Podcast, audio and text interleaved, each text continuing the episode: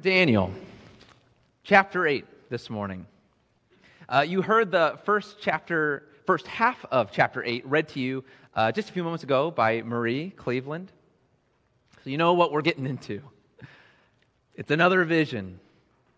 We've got more beasts with more horns, and probably more of you wondering, what on earth is going on here? That was my reaction when I read it. But if you feel that way, if, if that's how you're feeling this morning, you're in good company. You see, in the second half of this chapter, an angel shows up who actually gives Daniel a pretty good interpretation of what he saw. And even after all that, Daniel still says this He says, I, Daniel, was overcome and lay sick for some days. Then I rose and went about the king's business. But I was appalled for the vision, and I didn't understand it. So, so we're all in this together. But we're going to try and understand this vision today, uh, at least a little more clearly. Uh, and to do that, we're going to actually uh, utilize some of the tips that Pastor Aaron gave us uh, last week. Uh, if you remember, Pastor Aaron shared with us four helpful tips for reading apocalyptic literature symbolic language, shortened perspective, historic times coloring, and Jesus being central. We're going to take each of these one at a time and apply them to chapter 8. And by doing so, I believe that you will see, uh, one, more clearly what this vision is about and what it means, and two, you'll see God's power and sovereignty played out in history, even as we look to Him today to find our strength in the midst of our own beasts. So, here we go. The first thing I'd like to do is get us situated in our historical context. That's the third tip on the screen. Tip number three, called historic times coloring. Uh, before we try and understand anything else, we, we got to understand the historical context that the author is writing in. Now, thankfully, in chapter 8, Daniel gives us this information right up front. In verse 1, he said, In the third year of the reign of King Belshazzar, a vision appeared to me. Now remember, King Belshazzar is the king who saw that floating hand back in chapter 5. So this vision is taking place after the time of King Nebuchadnezzar, but before the time that Babylon has fallen to the, the Medo Persian Empire. So it's about 550 BC. King Belshazzar hasn't seen the writing on the wall yet, but King Cyrus and the Persian Empire, they're already out there gaining ground in the Middle East. And pretty soon they're going to overtake and absorb the Median Empire. And not long after that, they'll be knocking on the door of Babylon. So, 550 BC, that's when we are.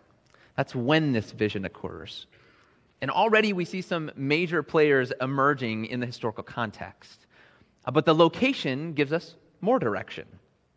In the vision, Daniel is standing in Susa, the citadel. Uh, Susa would become the capital city of the Medo Persian Empire, which is about 150 miles east of Babylon. So that's where Daniel is when he sees the first beast. All right, now that we got our historical footing somewhat, uh, let's jump into some of the symbolic language of chapter 8. Uh, the first thing that Daniel sees is a ram with two horns standing on the bank of a canal.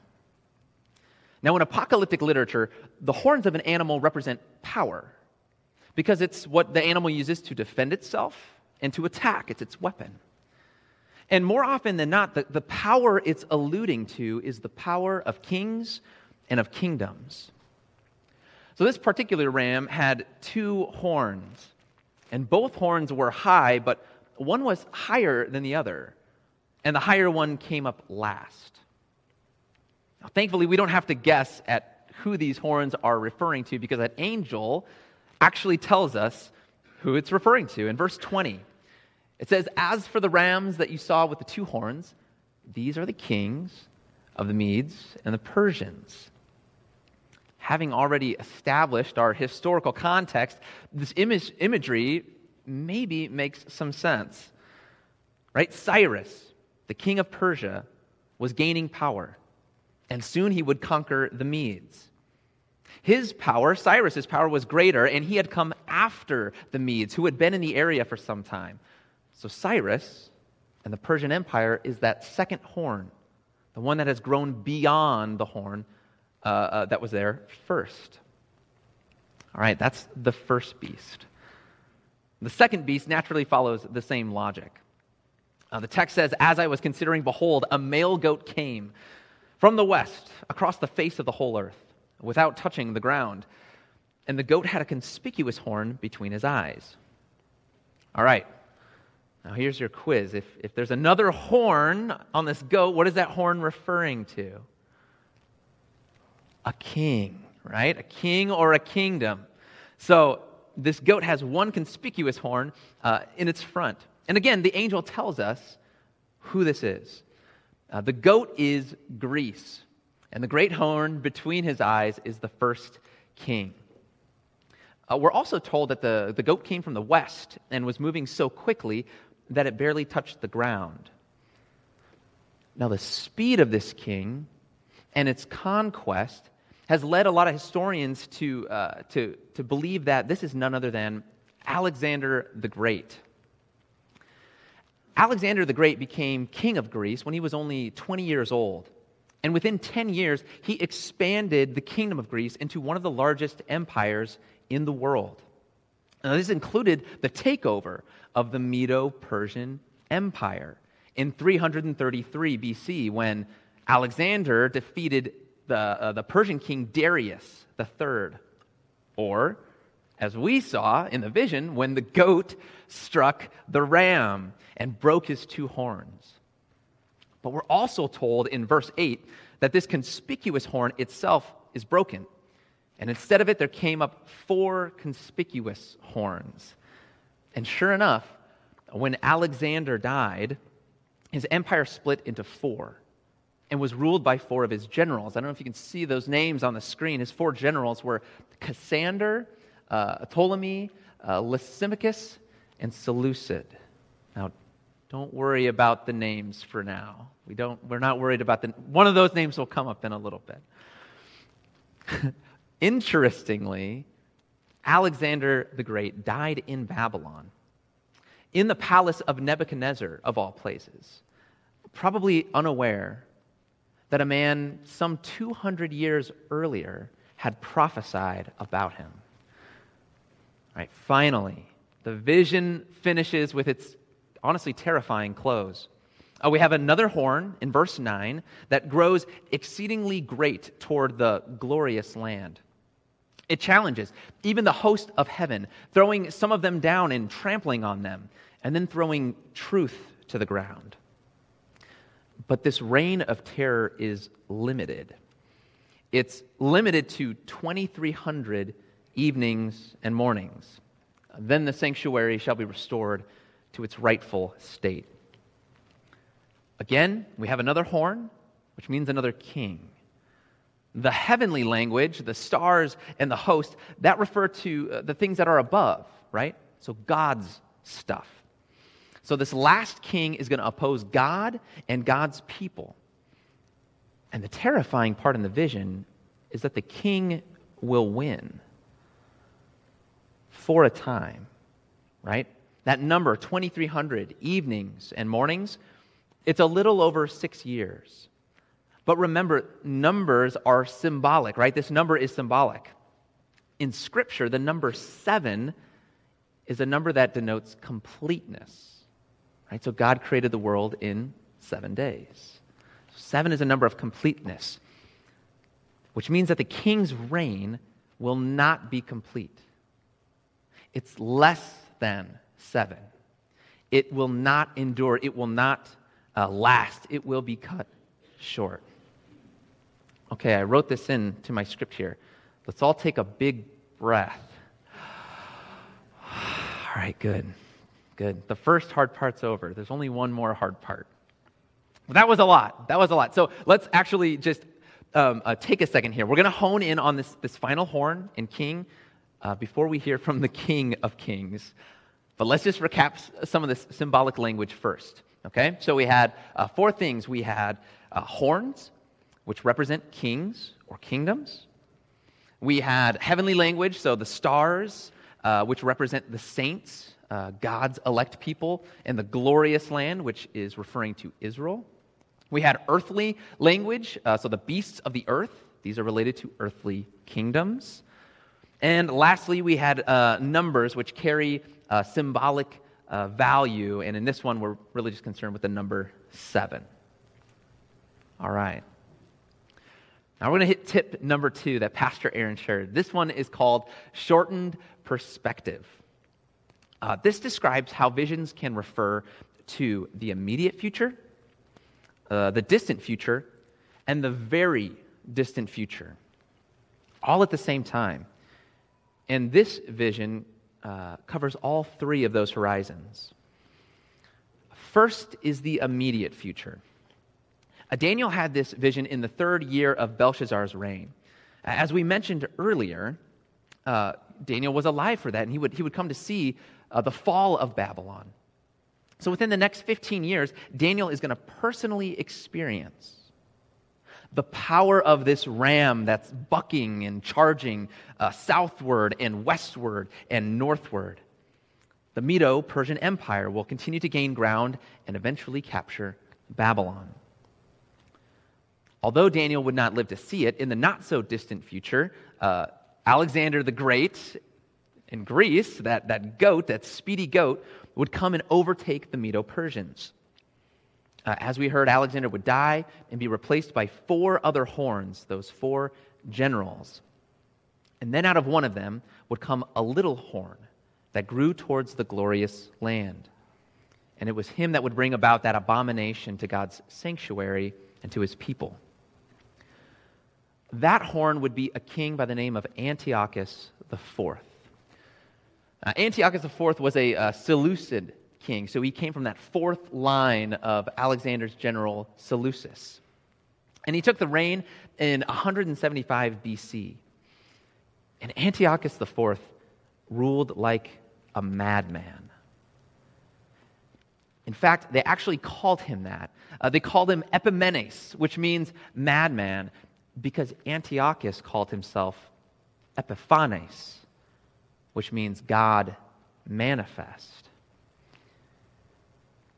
Antiochus IV, in all of his power, he thought he was like a god. And he actually encouraged the people whom he ruled to worship him as the Canaanite god Baal. While some Jews gave in and followed along with everyone else, uh, there were others who resisted. Uh, those who were unwilling to, to break the first commandment, who were unwilling to worship anything or anyone apart from Yahweh.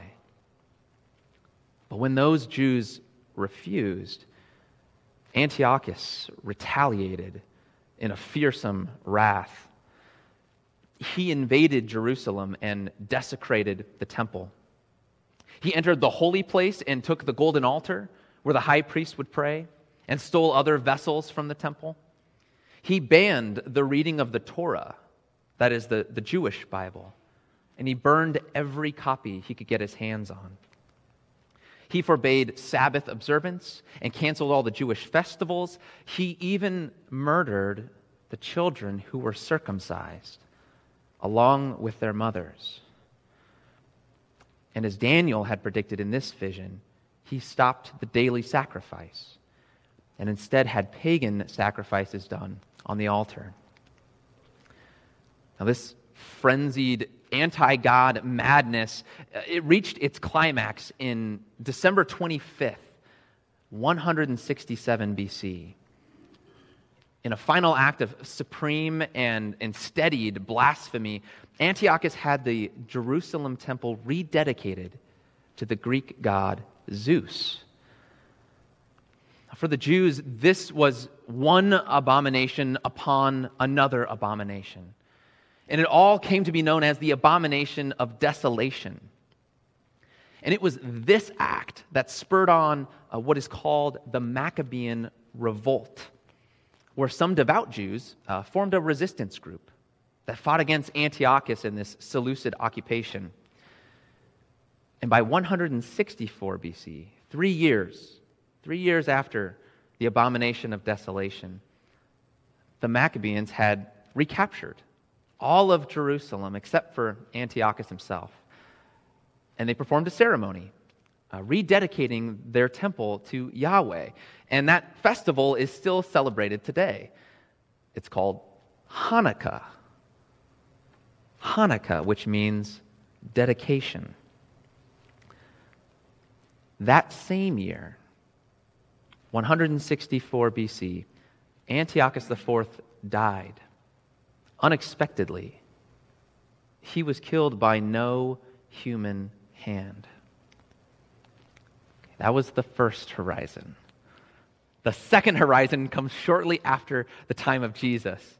Uh, Jesus himself alluded to it in our gospel reading from Matthew uh, when he said, uh, When you see the abomination of desolation spoken of by the prophet Daniel, let the reader understand, right? Standing in the holy place, then let those who are in Judea flee to the mountains. The first horizon had already occurred in Antiochus. But Jesus is saying that another king would come along who would desecrate the temple again. That the same kind of destruction would happen again. And sure enough, in 70 AD, the Roman army, led by the future emperor Titus, besieged the city of Jerusalem, which culminated in the burning and destruction of the temple. But there's still one more horizon the end. As the angel said to Daniel concerning this vision, it refers to the appointed time of the end. This is the third and final horizon. Jesus himself speaks of the abomination of desolation immediately after the disciples ask him, What will be the sign of the end and the sign of your coming? The final horizon is the end times, it is the last days, it is the time of the return of Jesus. But instead of plunging deep into end times prophecy and paranoia, we're going to stop. We're going to stop right here. Because it's at this point when we've already reached the voice that we long to hear. And it was that fourth and final and, and most fundamental point that Pastor Aaron shared with us for reading Scripture that we must follow. Uh, the point that is, Jesus is central. Jesus is the point. Jesus is the one to whom all scriptures point to and from whom we take all our direction. And long ago, at many times and in various ways, God spoke to our fathers by the prophets. But in these last days, He has spoken to us by His Son. There are those who want to discern specifically when the last times will come and, and what events will lead exactly to the end times. But Jesus tells us just a couple verses later in Matthew that concerning that day, no one knows the day or the hour not even the angels in heaven, nor the Son. Only the Father knows. We don't need to know when that day will come. We need only to trust. To trust the one who has already overcome all of the beasts of the earth. For God has continually shown his faithfulness to his people and has shown his power over the beasts of the earth. He limited the reign of Antiochus IV, rescuing the Jews from that madman, just like he had rescued them from so many others before him. And when Jesus walked the earth, he too faced the beasts of this earth, the Roman Empire, and the fatal intentions of the Pharisees and when he faced them, truth was thrown to the ground again. The truth, the way, the life. Jesus. But once again, the powers of evil that led to Jesus' death, they were limited. this time to three evenings and two mornings. Because on the third day, truth rose from the dead. God reviving Jesus, God showing his faithfulness and rescuing those who are faithful unto him, like he always does.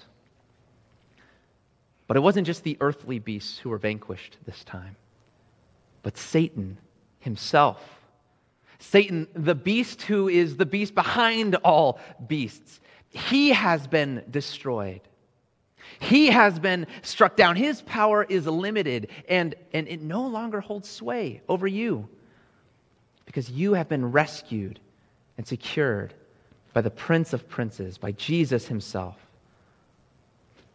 And it is for your sake and for the sake of the elect, the saints, the stars, those who belong to Jesus. It's for your sake that the days of Satan's power have been cut short. His days are numbered, but yours are eternal. Everlasting life has been given and granted unto you by the blood of the Lamb and by his powerful word, which no beast can ever withstand. It's in his voice, the voice of Jesus, that we trust. And it's in his name, uh, the name of Jesus, that we live. Amen.